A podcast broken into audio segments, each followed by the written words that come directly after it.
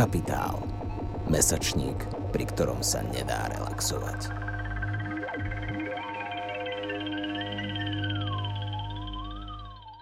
Európa si prisvojila nový svet a toto prispojovanie aj uzákonila za účelom šírenia vzdelanosti, viery a civilizovanej kultúry, a to už veľmi dávno. Úspešne v tom však pokračuje dodnes a pri akejkoľvek vojenskej intervencii apeluje na boj za slobodu a európske, to znamená univerzálne hodnoty. Dnes však nebudeme hovoriť len o kolonializme, aj keď bola by to téma na samostatný nielen podcast, ale celú nekonečnú sériu podcastov. Budeme hovoriť o anglickom filozofovi, pedagógovi a spisovateľovi Markovi Fischerovi, o jeho tvorbe a vzťahu k európskej kultúre. Mojimi hostiami totiž dnes bude literárny kritik, prekladateľ a publicista Martin Makara a slovenská esejistka, publicistka a prekladateľka Silvia Rupeltová. A zhováram sa s nimi preto, lebo v Kapitáli práve vychádzajú nové knihy a autorkou tej prvej z nich je práve Silvia. Je to zbierka esejí o kolonializme predovšetkým v Južnej Amerike. Druhou knihou, ktorú pripravujeme, je podkapitalistická túžba od Marka Fischera a Martin je autorom jej prekladu do slovenčiny. Moje meno je Laura, pracujem v mesačníku Kapitál a vítam vás pri ďalšom diele podcastu Kapitalx. A vítajte hostia. Ahojte. Ďakujeme za pozvanie. Dobrý deň, ahoj. Začneme asi prvou otázkou in medias res. Martin, povedz nám prosím, prečo si začal prekladať Marka Fischera a prečo môže byť jeho filozofia aktuálna aj pre slovenského čitateľa dnes? Odpoviem veľmi priamo, neskrývane, subjektívne. A ty sa síce pýtaš na Marka Fischera ako takého, od ktorého som už e, preložil kapitalistický realizmus, ale predpokladám, že tá otázka cieli skôr k tejto druhej knihe, ktorú finišujeme. A, subjektivita mojej odpovede spočíva práve v tom, že nastúpil som na doktoránske štúdium ako som prechádzal diela Marka Fischera, tak práve postkapitalistická túžba ma upútala tou špecifickou formou. Ide o univerzitné prednášky, záznamy z nich, kde diskutuje so svojimi študentami. Pre mňa samého to bolo teda zaujímavé niečo sa od neho naučiť, ako vôbec až z toho didaktického hľadiska sa vedú semináre, diskusie so študentmi na Londýnskej univerzite, ale taktiež samozrejme taká obecnejšia odpoveď spočíva tom, že ide v podstate o to najaktuálnejšie, pretože posledné dielo Marka Fischera, a, ktoré a, v podstate vychádza z materiálov zo zbieraných koncom roku 2016.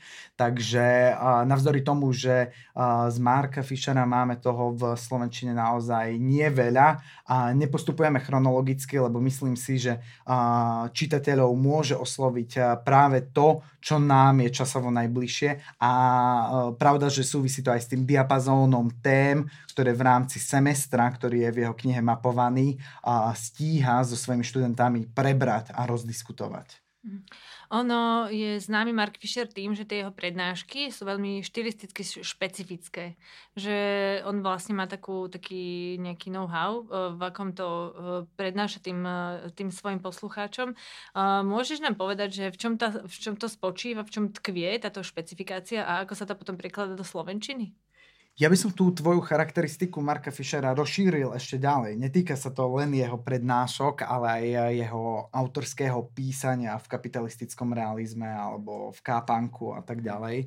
A v, čím sú zaujímavé tieto prednášky je, že spoznávame tu trošku iného Marka Fischera. Budeme o tom možno ešte neskôr eh, rozprávať. A každopádne ten jeho štýl je unikátny tým, že dokáže sprostredkovať aj teoreticky náročné koncepty jazykom, ktorý je veľmi živý, bezprostredný. To sa ešte umocňuje práve v interakcii so študentmi. Nevyhýba, nevyhýba sa ani expresívnym výrazom, niekoho možno zaskočia vulgarizmy v jeho univerzitných prednáškach, ale zároveň často sa odvoláva na mm, žitú realitu, popkultúrnu realitu. To znamená, odkazuje na to, čo je veľmi dobre známe študentom nielen, ktorých má v tej prednáškovej miestnosti pred sebou, ale čiastočne známe aj čitateľom, možno práve zo Slovenska, pretože je to známy hudobný fanúšik, takže tie jeho eseje obsahujú aj odkazy na videoklipy, na konkrétne hudobné skladby, z ktorých veľmi rozsiahlo cituje, takže e, s tým súvisí aj prekladateľský obrovská výzva, pretože naozaj tam uh, treba sa pohybovať medzi rozličnými jazykovými uh, registrami a vedieť sa vždy naladiť. Uh, chvíľu človek prekladá veľmi náročného Liotarda a v zápäti uh, prejde k slovným hračkám z anglického hovorového jazyka, takže aj pre prekladateľa je to veľmi dynamická až zábavná práca. A ako dlho si ty prekladal knižku pod kapitalistická túžba? Alebo teda, doplním otázku ešte, keď to máme porovnať s tým kapitalistickým realizmom, ktorá z nich je taká expresívnejšia, taká údernejšia knižka, ktorá sa ti prekladá lepšie, horšie, možno, ak by sme ešte toto porovnali? Uh-huh, uh-huh. To je uh, veľmi dobrá otázka. A povedal by som, že väčšiu výzvu predstavovala práve táto druhá kniha, Postkapitalistická túžba, a pretože uh, nejde len o samotný záznam univerzitných prednášok, ale je vyhotovený naozaj dôsledne. To znamená, sú tam rozličné uh, prerušenia, vstupy študentov, je tam zaznamenaný hrmot stoličiek, povedz povedzme. Čiže naozaj aj tá vetná syntax je značne uh, rozbitá a človek musí do veľkej miery uh, uh, byť vnímavý, vžiť sa do tej situácie, v ktorej dochádza k tej prednáške. Niekedy je náročné sa v tej polyglosii, ak to poviem tak bachtinovsky, zorientovať, kto práve na tých seminároch rozpráva. Takže naozaj zažívame tam trošku iného, myslím aj čitateľsky, Marka Fischera v kapitalistickom rámci realizme je kondenzovanejší, je možno známejší už len z titulu tohto diela. Na univerzitných prednáškach je interaktívnejší, je bezprostrednejší, je meandrovitejší, mohli by sme povedať. takže v tomto aspekte by som povedal, až do istej miery je neporovnateľná tá práca, hoci hovoríme o tom istom autorovi, hoci nehovoríme o veľmi veľkom časovom rozpetí, ale keďže sa ocitá v úplne odlišných kontextoch, tak prejavuje sa aj ako autor, hoci tu nebol vedomý autor, tieto prednášky neboli zamýšľané na vydanie a vyšli až z pozostalosti, ale práve o to je zaujímavejšie si ho zažiť. A v hudbe sa hovorí unplugged, teda akoby odpojeného, tak tu tiež možno si neuvedomoval, že je nahrávaný a práve tomu dodáva taký punc veľmi svojrázny.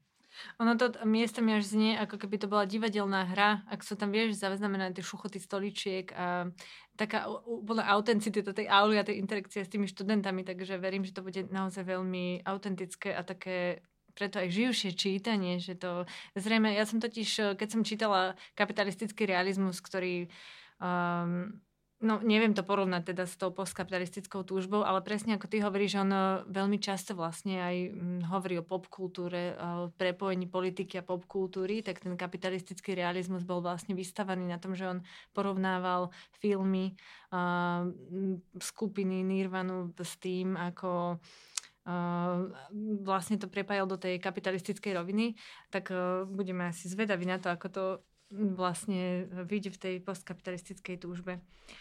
A ja úplne súhlasím s tým, že je to možno čítať aj ako divadelnú hru, naozaj aj po tej formálnej stránke, pretože v zátvorkách akoby boli scénické poznámky toho, čo sa tam priamo deje a čitateľ má možnosť zažiť si tú situáciu akoby naozaj sedel v danej seminárnej prednáškovej miestnosti. Mimochodom, len krátky exkurs, je zaujímavé, že predslov má názov Dosť bolo mizerných pondelkových rán a ten, e, tento názov odkazuje práve na čas konania Fischerových prednášok. Tie boli v pondelok skoro ráno, myslím, že okolo nejakej 8 hodiny a bol o tieto prednášky, možno skoro semináre, mohli by sme povedať, a veľký záujem. Takže naozaj to nebolo niečo také, že človek a nejaký otupený vstáva do tej práce, ale tí študenti veľmi aj živo reagujú v tých diskusiách a takúto interaktivitu na tom pridáva nielen to, že v istých fázach, aspoň ja som mal takú čitateľskú skúsenosť, ako by tí študenti stávajú uh, hovorcami mojich vlastných myšlienok, pretože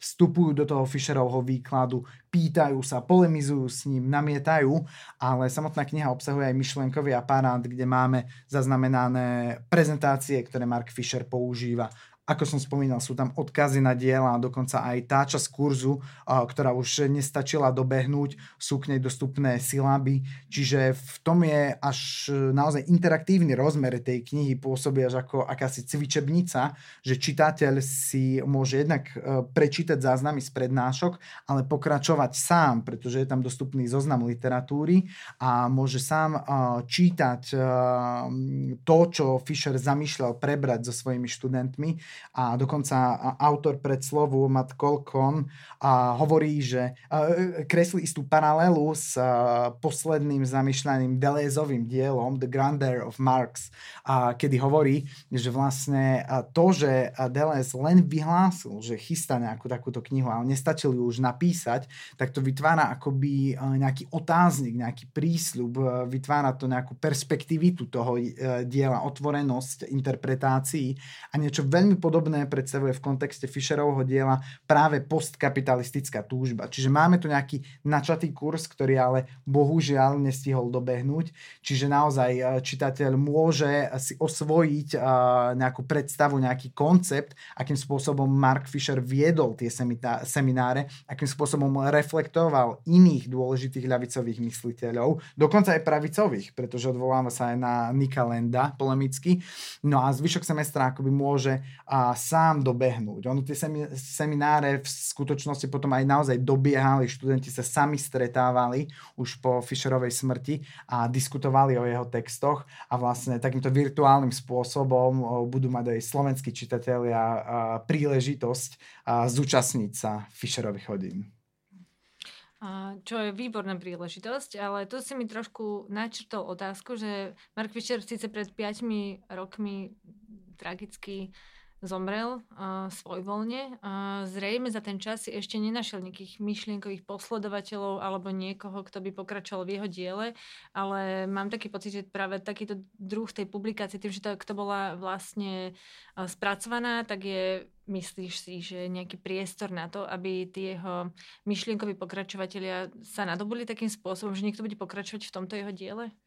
Rozhodne, rozhodne. Ono čiastočne sa to už aj a, kryštalizuje a ja som, ešte keď sme uvádzali kapitalistický realizmus, tak som práve spomínal Václava Janoščíka a s, jeho, a, s jeho knihou a on vlastne v rámci svojho konceptu a, pop a, filozofie a, má veľmi blízke poňatie analýzy pop kultúry, ako rozvíja Mark Fisher, čiže naozaj nemusíme zachádzať ďaleko, ale myslím si, že bude mať Mark Fisher pokračovateľov, rozvíjateľov svojho diela, aj preto, že ide o naozaj atraktívny spôsob jednak podania, ale aj akéhosi pohľadu na svet. Konec koncov samotná ambícia Marka Fischera ako pri kapitalistickom realizme, tak aj pri postkapitalistickej túžbe bolo obrácať sa na živé čitateľstvo, na tých svojich študentov, ktorých mával pred sebou a chcel ich prebudiť jeho vlastnými slovami z akéhosi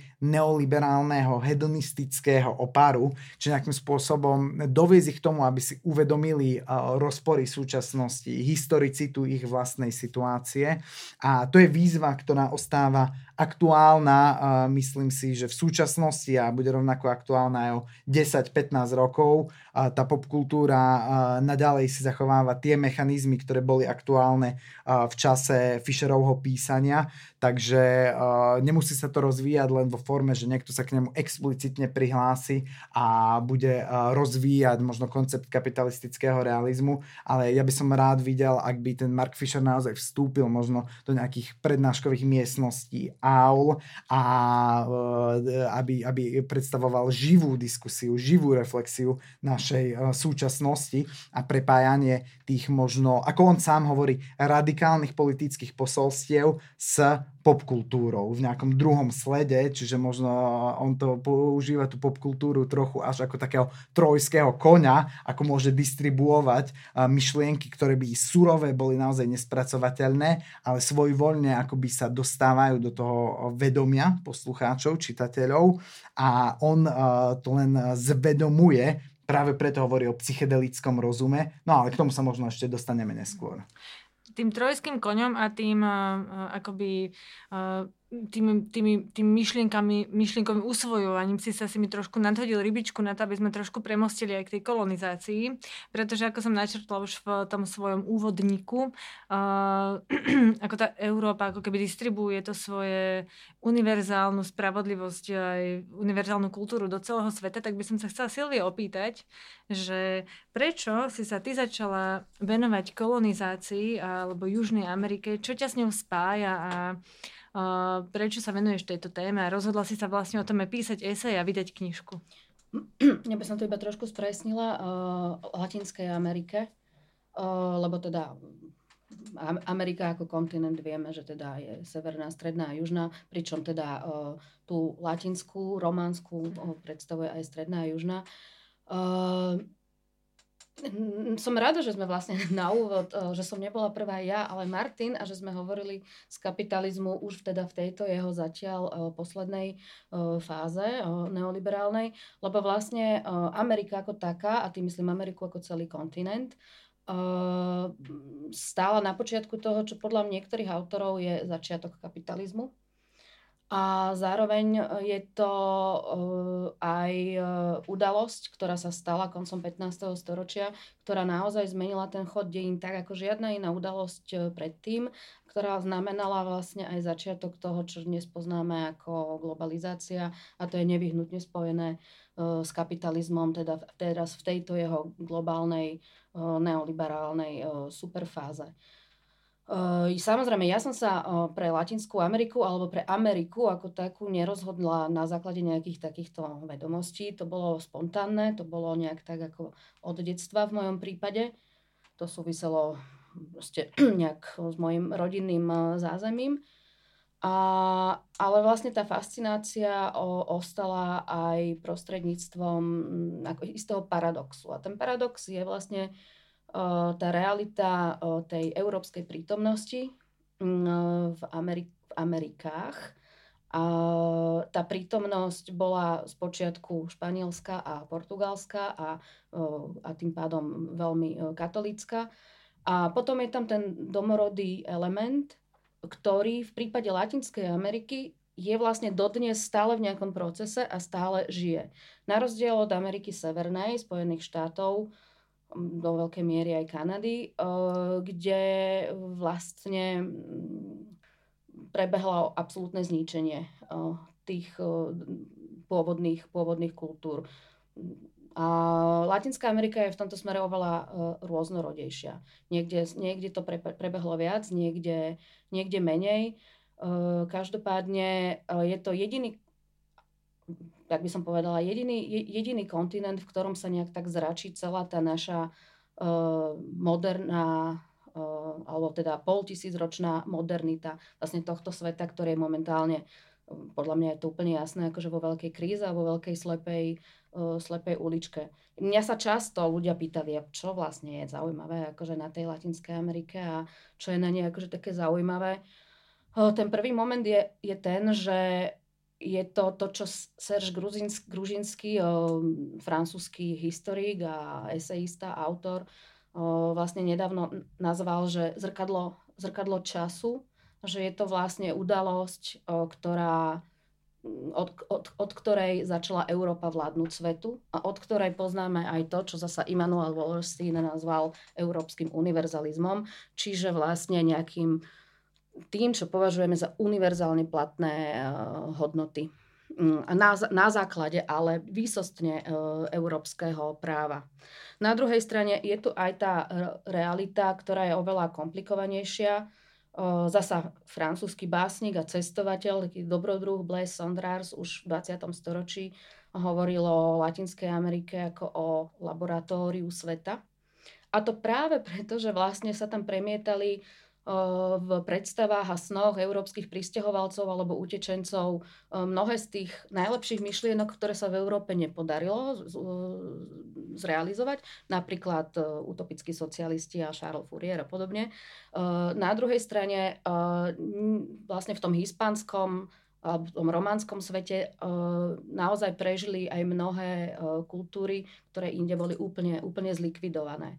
A na základe toho vznikla, vznikla akási nová, nová, nová zmes, nová, nový druh spoločnosti, v ktorej sa dá, podľa môjho názoru, a teda samozrejme nie len podľa môjho, ja to vlastne len kopírujem, nachádzať aj nejaká šanca a východiska pre moderný svet, aj ten európsky v súčasnosti. Takže si myslíš, že v tej južnej a teda Latinskej Amerike ešte môže existovať taká nejaká kontinuita medzi mm-hmm. týmto našim európskym univerzalizmom a medzi tou svojbytosťou, takej, taká, ktorá tam bola predtým, lebo však to je neuveriteľný stred kultúr. Ja dúfam, že ne, ne, nebude existovať niečo, lebo nepovažujem ako, nie, niečo ako nejaká súhra, lebo európsky univerzalizmus nepovažujem za niečo pozitívne, ale to, pretože vlastne ide o absolútne presadzovanie toho, čo my nazývame hodnotami a to, čo vlastne dovie, dovie, doviedlo aj tú filozofiu kapitalizmu k absolútnemu bezprecedentnému extraktivizmu, toľko cudzích slov, uh, kde sa vlastne až v 19. storočí akoby povýšila táto, toto ovládnutie, táto, táto nadradenosť európskej civilizácie na, na nejakú normu a vlastne aj tie právne základy, ktoré boli položené v 16. storočí, na základe ktorého teda Európa má morálne právo vlastne kohokoľvek, kto sa bude priečiť, zlikvidovať, tak nepovažujem práve toto za nejaký prínos, ale to, čo považujem za ten prínos, je práve, to sú práve tie európske idei, ktoré ako keby nedostali poriadne priestor na to, aby sa rozvinuli, pretože boli jednoducho vždycky E, vždy e, zničen, zničené a, a tam potom vzniká e, nejaká, nejaká naozaj možnosť prieniku. Ja neviem, uvediem iba ako taký príklad, povedzme, máme klimatickú krízu, máme jednoducho absolútnu, absolútnu katastrofu v tomto smere a všetci, všetci vieme, že všetky tie posledné klimatické kongresy, či už to bolo v Paríži, v Kodani, alebo teraz v Egypte, že sú jedna, jedna, jedna fráška, jeden výsmech. V podstate sa má Európa, alebo teda ten európsky svet strašne, strašne hambiť, pretože všetci vieme, kde je problém a ten problém je naozaj tento proste globálny kapitalizmus, ale nikto to nedokáže presne, presne pomenovať. Pretože jednoducho vieme, že by ten náš blahobyt zanikol, keby sme zrazu uh, popreli celých týchto minimálne posledných 200 rokov, ale povedzme, že tých 500 e, toho európskeho univerzalizmu. Kdežto pred nejakými 12-13 rokmi, neviem, no, myslím, že to bolo v roku 2009, e, e, bolívijský prezident Evo Morales, ktorý spôsobil absolútnu proste, senzáciu, keď sa stal prezidentom Indian, prezidentom, len si to predstavte, Uh, tak zvolal tak, akože, al, tzv. alternatívnu klimatickú konferenciu do bolívijského mesta Cochabamba, kde, eh, čo bola v podstate svojím spôsobom veľká provokácia tomu nadradenému, eh, super vyspelému, technokratickému západnému, západnému svetu. Ale, on, ale na tejto konferencii boli pomenované úplne presne veci, ktoré by sme mali brať do úvahy, ak chceme naozaj tú planetu a celú našu mm, civilizáciu niekam, niekam, niekam posunúť. A to to, že jednoducho my nemôžeme pristupovať ďalej k, ma, k Zemi, ako k nejakej bezodnej studnici, ktorú môžeme permanentne len uh, vlastne on, on, on, on ho, hovoril o tom akože znásilňovať, lebo proste tá zem je matka a, a tie práva matky zeme majú byť nejakým spôsobom zapísané vlastne aj do uh, civilizačného kódu spoločnosti, ktorá chce uh, ďalej, ďalej prežiť. Samozrejme, v Kočebambe sa zišli chudobní rolníci a rolníčky, ktorí bojovali o právo na vodu, aby si nemuseli vodu kúpovať od nejakej nadnárodnej spoločnosti, tá, ktorá im tam tečie na svojom vlastnom pozemku. A všetci sa tomu strašne smiali, keď videli tie indianky s tými nošami a s tými klobúkmi. Ale myslím si, že by bolo dobré sa prestať smiať, lebo toto je presne to, to sú presne tie veci, v, tom, v, čom, v čom sa tie staré hodnoty starého sveta a toho nového sveta môžu, môžu úplne normálne stretnúť a môžu byť inšpiratívne. No, ak e, upustíme od toho nášho pokrytectva k, v vzťahu k tej klimatickej kríze, tak možno sa také niečo aj stane. Keď uh, ešte ostaneme pri tej Južnej Latinskej Amerike, teraz neviem, či mám hovoriť Južná Amerika alebo Latinská Amerika. Hovor radšej Latinská Amerika. Hovor Latinská mm-hmm. Amerika. Ktorá z týchto krajín bola vlastne už od toho 16. storočia najviac uh, vyťažená alebo tak najviac využitá Európanmi? No, to je taká to možno nie je úplne uh, najlepšia otázka. lebo neexistujú podľa mňa na to nejaké veľmi kvantitatívne a kvalitatívne metre, lebo každá nejakým iným spôsobom. A vlastne to osídlovanie uh, európske, alebo teda do, pardon, dobývanie prebiehalo v podstate o, z, z Karibiku, z Kuby. Uh-huh. Uh, tá Kuba, Kuba preto vlastne aj dneska je takým horúcim zemiakom v tej medzinárodnej politike, že ona vlastne bola vždy, ako aj sa jej hovorilo, že brána k novému svetu, uh-huh. pretože Havanský prístav bol proste jediný kde sa stretávali úplne všetky lode z úplne všetkých kútov Severnej, Strednej a Južnej Ameriky. Mm-hmm. A kde sa stretávali teda akože záujmy všetkých európskych mocností, lebo v podstate išlo o to, že kto si ukradne viac. Lebo ako ne, netreba hovoriť akože nejako s nejakými servitkami, proste to bol ukradnutý kontinent. Úplne, kompletne, absolútne. A, a bolo to dokonca aj právne ukotvené neskôr. Takže e, na tej Kube sa to ako keby všetko začalo a, ale postupne tí dobyvateľia prechádzali vlastne nejak tou panamskou šiou a Mek- Mek- Mek- Mexiko, uh, Peru, Bolívia. Samozrejme, no absolútne Eldorado, tak to bolo Peru, pretože tam bolo najviac zlata. Uh, Peru odtiaľ pochádzajú naše zemiaky napokon. V Peru ich je asi 500 druhov a teda to je, samozrejme, tým sa tam aj naďalej, naďalej darí ale pokiaľ išlo o to zlato, tak to bolo absolútne kompletne zničené. A čo bolo teda ešte horšie, samozrejme, tak to bola tá zničená, zničená kultúra um, týchto tzv. Vysokých civilizácií, pretože samozrejme tie civilizácie v Latinskej Amerike mali rôzne podoby, niektoré boli hierarchickejšie, niektoré boli menej hierarchické a práve v Peru a v Mexiku boli tie najhierarchickejšie. To, čo v očiach Európanov sa považovalo vždy za najvyspelejšie, ale v skutočnosti samozrejme dneska už je aj pojem vyspelosti akože spochybnený a dá sa o tom debatovať ťažko povedať. Ne, ne, neexistuje. Neexistuje podľa mňa akože taká krajina, ktorá... Také meradlo? Neexistuje? Nie. Mm, možno proste v tom prvom období to boli hlavne tieto o, anské krajiny a Mexiko, to je akože mm. jasné. A mm, Kuba, ktorá teda slúžila hlavne ako také prekladisko, ale kde boli naozaj mimoriadne brutálne o, tí tajinovia kubanskí a iné o, etnika a na Haiti a na Kube o, vyvraždení takmer úplne, aj keď teda tiež neúplne. A potom a, tá Južná Amerika, tie krajiny, ktoré dnes považujeme za nejaké hospodársky vyspelé alebo nejakým spôsobom najbližšie vlastne Európe, to je to Konosur, máme Argentínu, Uruguay. Chile samozrejme, tak to sú krajiny, ktorých vlastne ten, ten hlavný hospodársky motor prišiel s 19. storočím, kedy do veľkej miery vlastne prebral po potom Španielsko, Portugalsko, francúzskom feudalizme e, vlastne nastúpil ten anglosaský, kapitalistický, severoamerický e, vplyv, ktorý si vlastne trvá až doteraz, už teda v poslednom desaťročí asi v menšej miere. A vlastne všetky tieto krajiny sa stali takým prototypom toho severného, severského, anglosaského priemyselného priemyselného rozvoja, čiže vtedy vlastne, vtedy, vtedy vlastne nastalo možno aj najväčšie, najväčšia ťažba práve akože v, tých, v týchto oblastiach a samozrejme polnohospodárstvo, lebo obrovské územia, či už Argentíny alebo Brazílie sú aj odlesňované ako amazonský prales práve kvôli tomu, aby sa tam teda vo veľkom pestovali avokáda soja geneticky modifikovaná a mm. tak ďalej a, a všetko možné.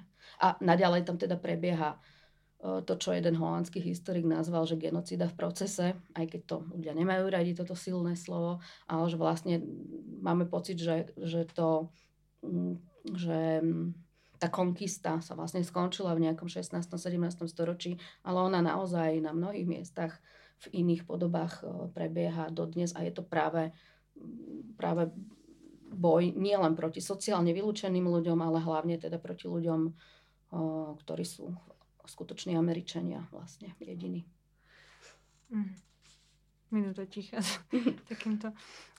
Keby som sa ešte tak chcela vrátiť k tvojej knižke, ty si mi aj hovorila, ja som si ho vlastne aj prevystovala, lebo ešte nie je vydaná, ešte je to iba taký v podstate rukopis, je to v takom začínajúcom štádiu, ale ona sa teda venuje knižka predovšetkým kolonializmu Latinskej Ameriky, ale hneď prvá esej má názov Koniec európskeho uh, univerzalizmu. Uh, uh, slovičko koniec ma tam tak, lebo aj keď som si prečítala, nevidela som tam ten koniec. Tak uh, zaujíma ma, že či ty niekde vidíš, že by sa teda skončila niekedy tá epocha, alebo či to má nejaké jasné črty aj v tom dnešnom štádiu, keď stále o tom hovoríme, ale mne sa nezdá, že by sme nejak pristupovali aj k tej dekolonizácii tej krajiny, keď sa o tom vo veľkom hovorí. Áno, tak ten názov je tak trošičku asi idealistický, alebo možno nie úplne presný, ale tá esej uh, vlastne vznikla vtedy, keď zomrel eh, Immanuel Wallace syn, ktorý je autorom uh, vynikajúcej knihy, ktorá sa volá Európsky univerzalizmus. A ja som vlastne, aj on to naznačuje a ja som sa snažila to naznačiť v tej eseji, ktorá teda vyšla, bola vtedy publikovaná, um, že vlastne ten európsky univerzalizmus je v kríze a my ešte, samozrejme, ten koniec ako, ne, nemusí prísť zajtra, nemusí prísť možno ani o 100 rokov a možno nakoniec ani nepríde. My nevieme, čo sa stane, ale vlastne ten, ten, ten, ten vývoj tých posledných povedzme, že 20-30 rokov uh, ukazuje, že tá naša civilizácia je v kríze. My sme to len nechceli vidieť. Teraz mám pocit, že to vidíme viac pretože sa nahromadilo strašne veľa udalostí, ktoré sú ako keby takým nastaveným krivým zrkadlom. Najprv teda mali sme tu, všetci sa smiali Grete Thunbergovej, lebo proste upozorňovala na globálne oteplovanie a teda na klimatickú krízu. Teraz zrazu vidíme, že to je naozaj ako problém číslo jedna, jednoznačne súvisiaci proste s, našou, s našim civilizačným prístupom k pokroku, alebo to, čo nazývame pokrok. Uh, potom potom mala, bola to teraz proste pandémia, ktorá je takisto svojím spôsobom uh, istým druhom odpovede na to, či teda naozaj akože niečo sme neurobili zle. Ako je teda možné, že uh, vo svete, kde dokážeme tak strašne veľa chorôb vyliečiť, zrazu sme úplne bezmocní proste voči nejakému, nejakému, nejakému vírusu. A prečo sa vôbec stane niečo také, že, že, že, že nejaká choroba sa rozšíri do celého sveta?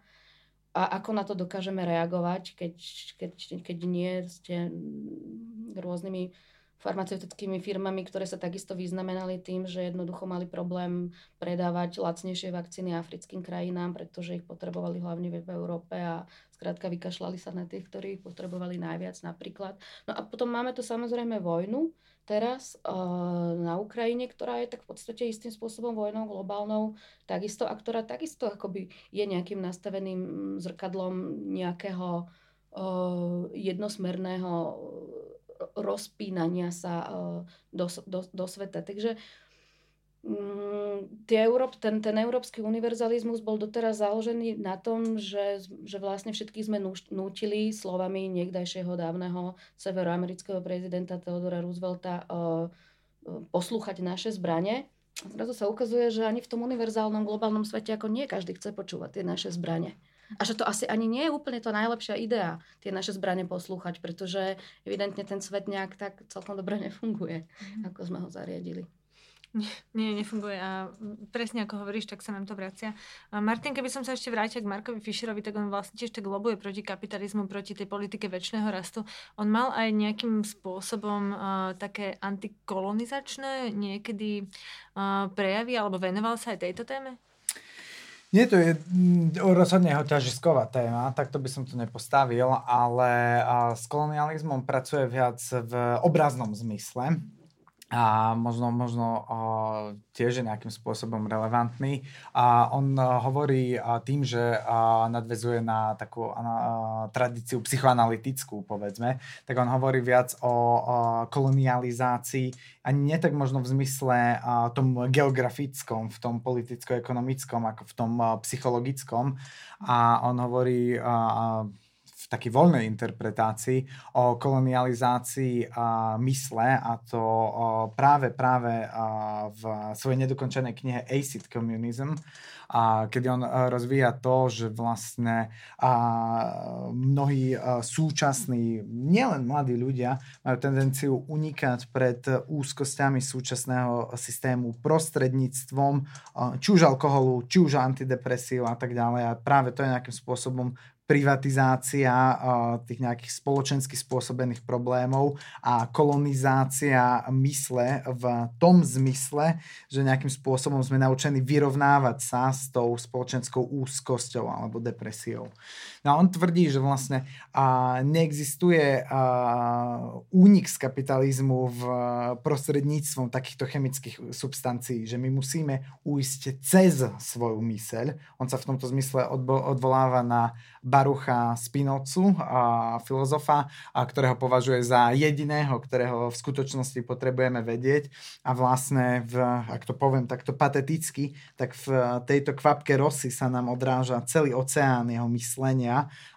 akceleracionistického. Pozor, nie v tom zmysle krajne pravicovom, pretože na akceleracionizmus sa odvolával aj strelec zo Zámockej, ale konec koncov ešte pred ním aj strelec z Austrálie, na čo upozorňuje aj autor predslovu v knihe, o ktorej hovoríme.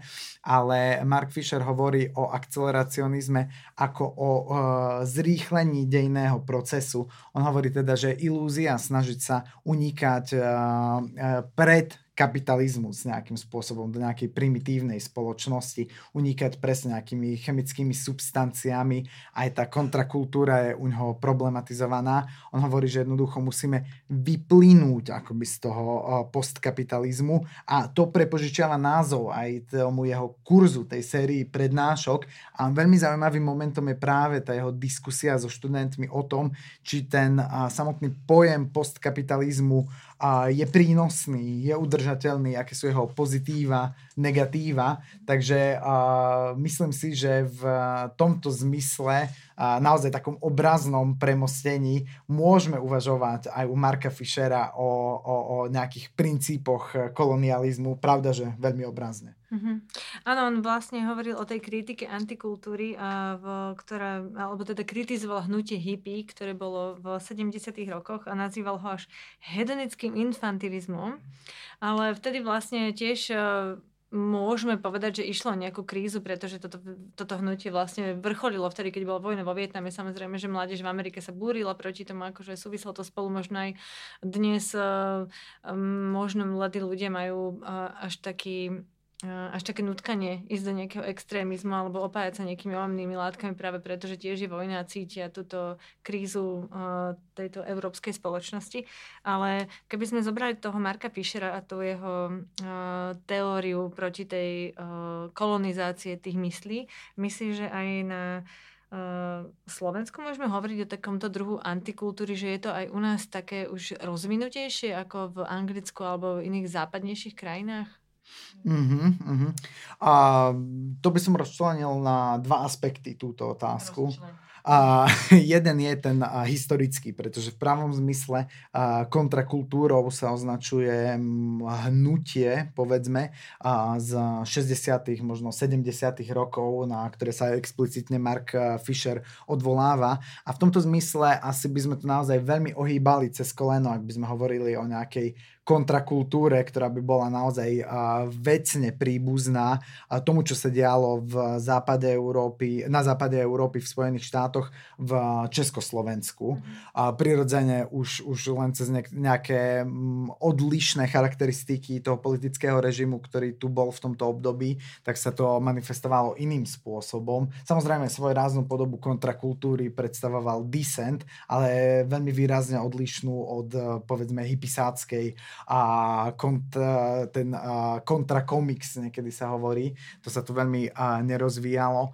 A čo sa týka súčasnosti, tak ja by som povedal, že tá hlavná výzva spočíva, samozrejme, že tá kontrakultúra tu nejakým spôsobom existuje, možno je značne fragmentarizovaná a čo je pre ňu veľmi dôležité, je uvedomovať si nejakú tú vlastnú historicitu a ono o tom sa hovorí v rozličných súvislostiach, ale tiež Mark Fisher sa obracia na svojich študentov s tým, že vracia sa aj do tých dejín, hovorí aj o studenej vojne, ktorú komentuje vyslovene tým, že to si vy už nemôžete pamätať, ale potrebujete sa s tým konfrontovať, aby dokázali mali uh, nejakým spôsobom si aj uh, tí mladí ľudia, čitatelia akéhokoľvek veku, uh, uvedomiť uh, tú svoju vlastnú uh, situáciu. Tomu je konec koncov venovaná jedna z jeho prednášok, v ktorej rozberá Drďa Lukáča a jeho uh, uh,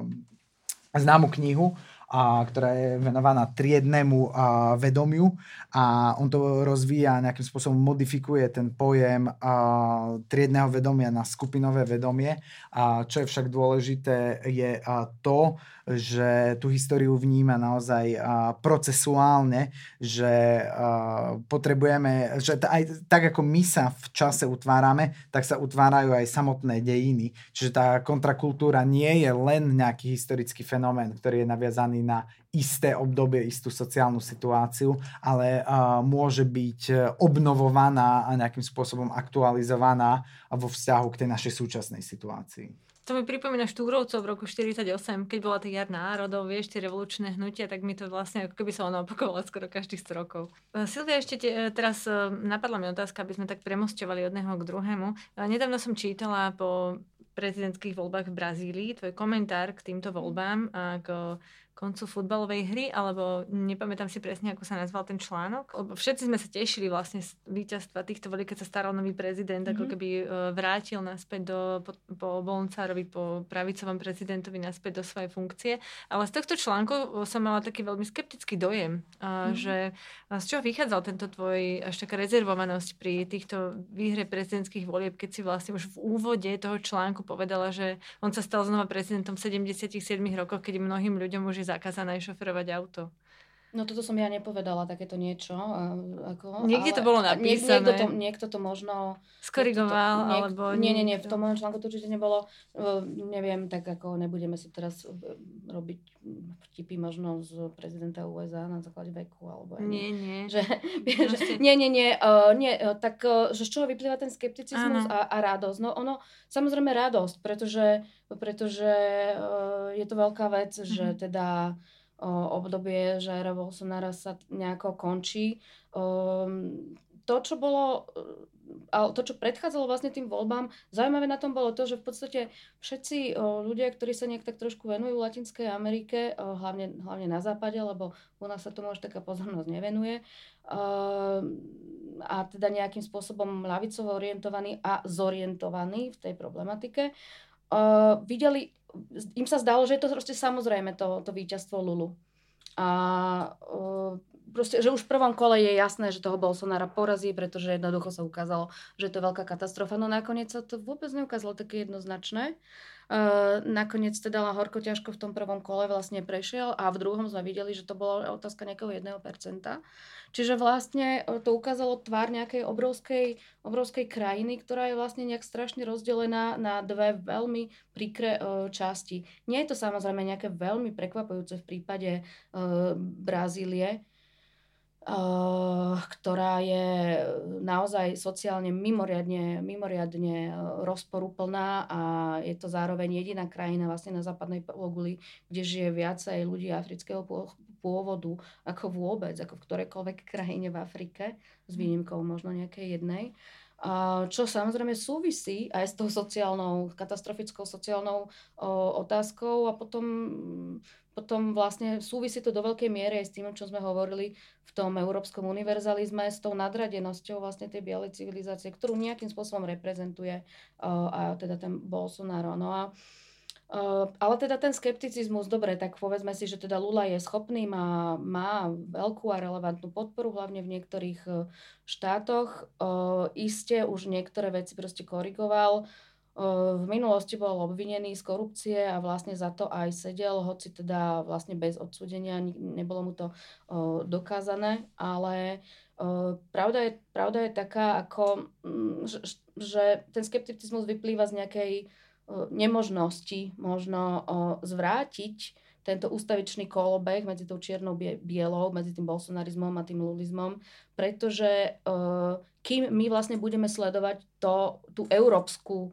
paradigmu toho, čo považujeme za pokrok a úspech. A Lula napríklad povedal, že jednoducho on potrebuje dosiahnuť, alebo teda jeho cieľom je mm, proste tú Brazíliu jednak sociálne nejako zjednotiť, čo je, čo je fajn, alebo, a, a jednak jednak spriemyselniť a urobiť vyspelú priemyselnú mocnosť vlastne a skrátka používal, používal retoriku, ja by som tak povedala, že toho európskeho, európskej ľavice 20. storočia, ktorá sa, ktorá sa ukazuje, že sa vlastne tiež prežila Um, nedávno Kapitál vydal knihu uh, článkov Andreho Gorca uh, v mojom preklade, uh, uh, kde vlastne on hovorí, že jednoducho ten kapitalizmus európsky a ten európsky socializmus alebo komunizmus uh, sú si v podstate podobné ako vajce vajcu, pretože ich spája uh, slepá viera v ústavičný proste pokrok.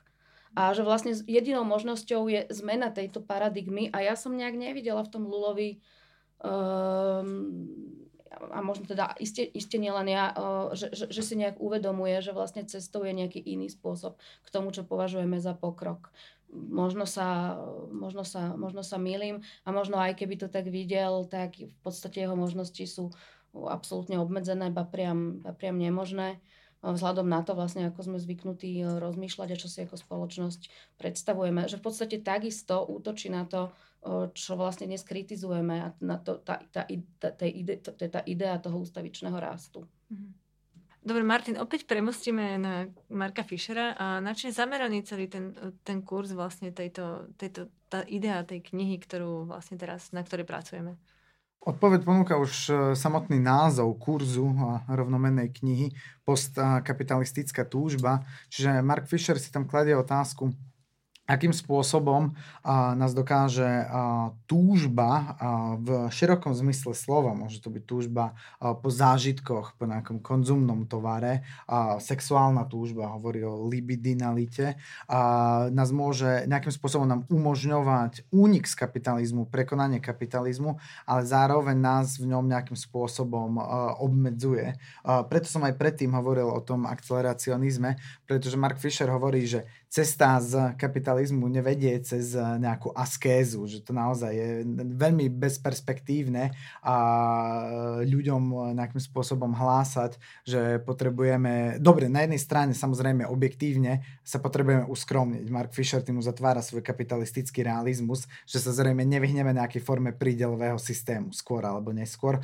Otázka je, akú bude mať povahu, ale skôr on tvrdí, že so samotnou túžbou, nemateriálnou túžbou teraz potrebujeme pracovať. Nemáme ju nejakým spôsobom uh, potláčať. On to potom rozvíja na príklade prvotného otca cez Freuda aj cez psychoanalýzu.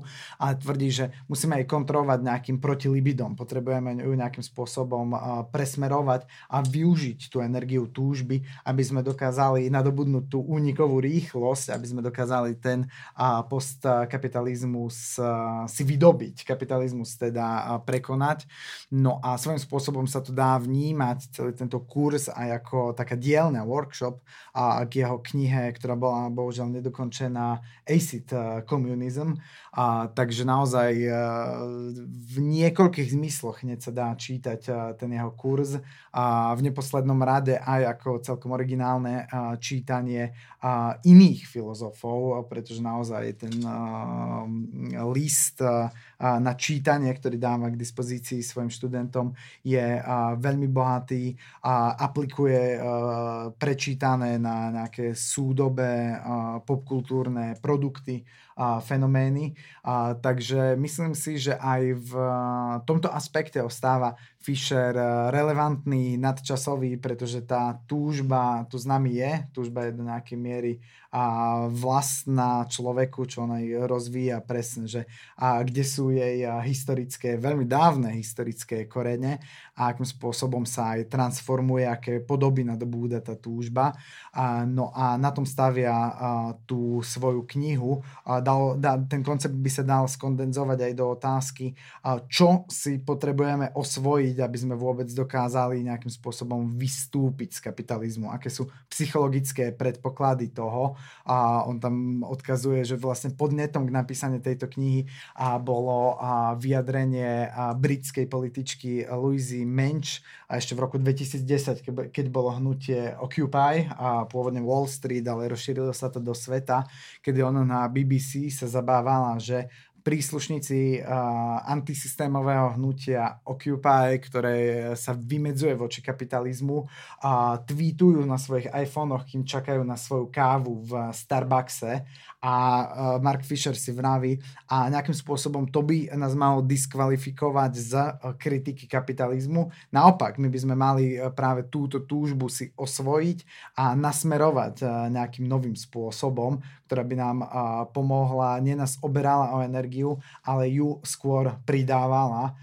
V nadväznosti na čo on potom rozoberá aj ďalšiu zaujímavú tému tzv šedých vampírov, kedy vstupuje do uh, vnútra ľavicového hnutia. Myslím, že je to veľmi relevantné aj pre ľavicu na Slovensku, kedy uh, sa zaoberá krízou negativity, že akoby tí šedí vampíry uh, sa živia z toho, že blokujú nejaké projekty, projekty všetko nejakým spôsobom spochybňujú, odvoláva sa tam na svoj esej. Uh, únik z nejakého vampírieho zámku, mohli by sme to tak uh, voľne parafrázovať.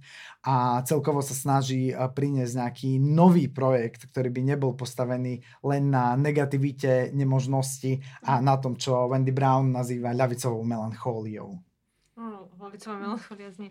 Ono v podstate teraz uh, opätovne premýšľam nad tým, že tá túžba po poznaní, po novej zemi, po bohatstve uh, vyhnala ľudí z Európy na to, aby išli uh, spoznávať iné krajiny a potom ich aj kolonizovať v konečnom dôsledku.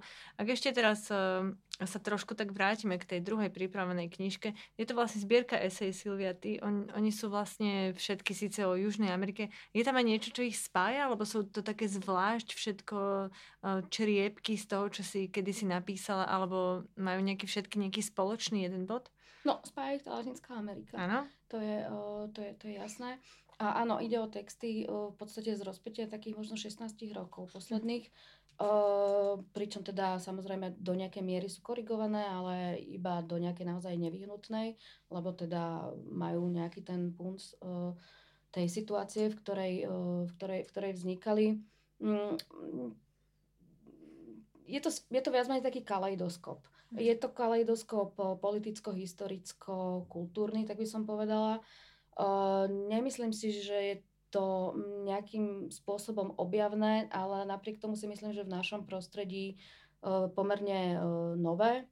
A to bol práve, práve, možno, práve možno tá moja prvotná motivácia, keď som vlastne od, o tej Latinskej Amerike začínala písať. To bola, to bola vlastne reakcia na taký jeden veľmi mainstreamový, uh, propagovaný pohľad, ktorý sme proste mali na krajinu, na krajiny Latinskej Ameriky ako na nejaký raj diktátorov.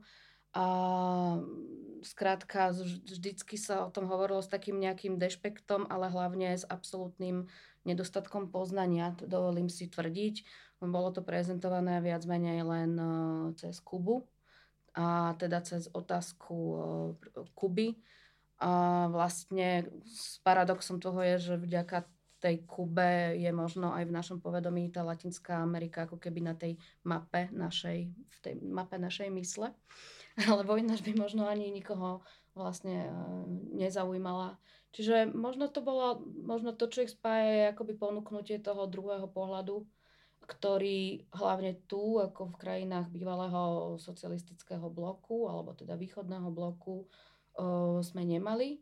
Na rozdiel krajín západu, ktoré sú síce priamo zodpovedné za, za to, čo sa s tým kontinentom stalo, severným alebo južným. Na druhej strane aj práve v tom ľavicovom myslení práve vzhľadom na tú svoju veľmi silnú koloniálnu minulosť a imperiálnu minulosť a súčasnosť kládli potom v tom ľavicovom myslení práve aj dôraz vlastne na reflexiu kolonizovaných, kolonizovaných kultúr a, a území. A, a toto je práve ten pohľad, ktorý si myslím, že je veľmi potrebné, aby sme poznali, pretože my veľmi radi hovorievame o tom, že sme súčasťou západu, súčasťou západu, ale v skutočnosti to najčastejšie vyzerá, že teda pod tým západom rozumieme nejaký, nejaké vojenské zoskupenie alebo nejakú vojenskú organizáciu, ale vlastne keď príde už aj na tú zodpovednosť, ktorú ten západ nesie, tam ako sa tvárime, že s tým vlastne nič nemáme a prečo by to teda malo mať aj nejaký vplyv na naše, e, naše poznanie. A my sme, e, akokoľvek máme, náš vývoj je iný ako v západnej Európe, sme súčasťou európskeho diania a európskeho európskej kultúry ako takej. Čiže sa nás to týka a vlastne ak, ak teda chceme sa hlásiť aj k tomu naozaj, k tomu najhumanistickejšiemu dedičstvu, ktoré vlastne ten západ pa, paralelne priniesol tiež, tak by sme mali uh, asi poznať práve aj tú reflexiu ľavicového myslenia na základe kolonializmu, čo u nás, uh, dovolím si tvrdiť, prakticky neexistuje. Tým by som možno týmto posledným apelom chcela asi aj ukončiť náš dnešný podcast, v ktorom sme predstavovali knižky, ktoré pripravuje vydavateľstvo Kapitál v tomto roku 2023.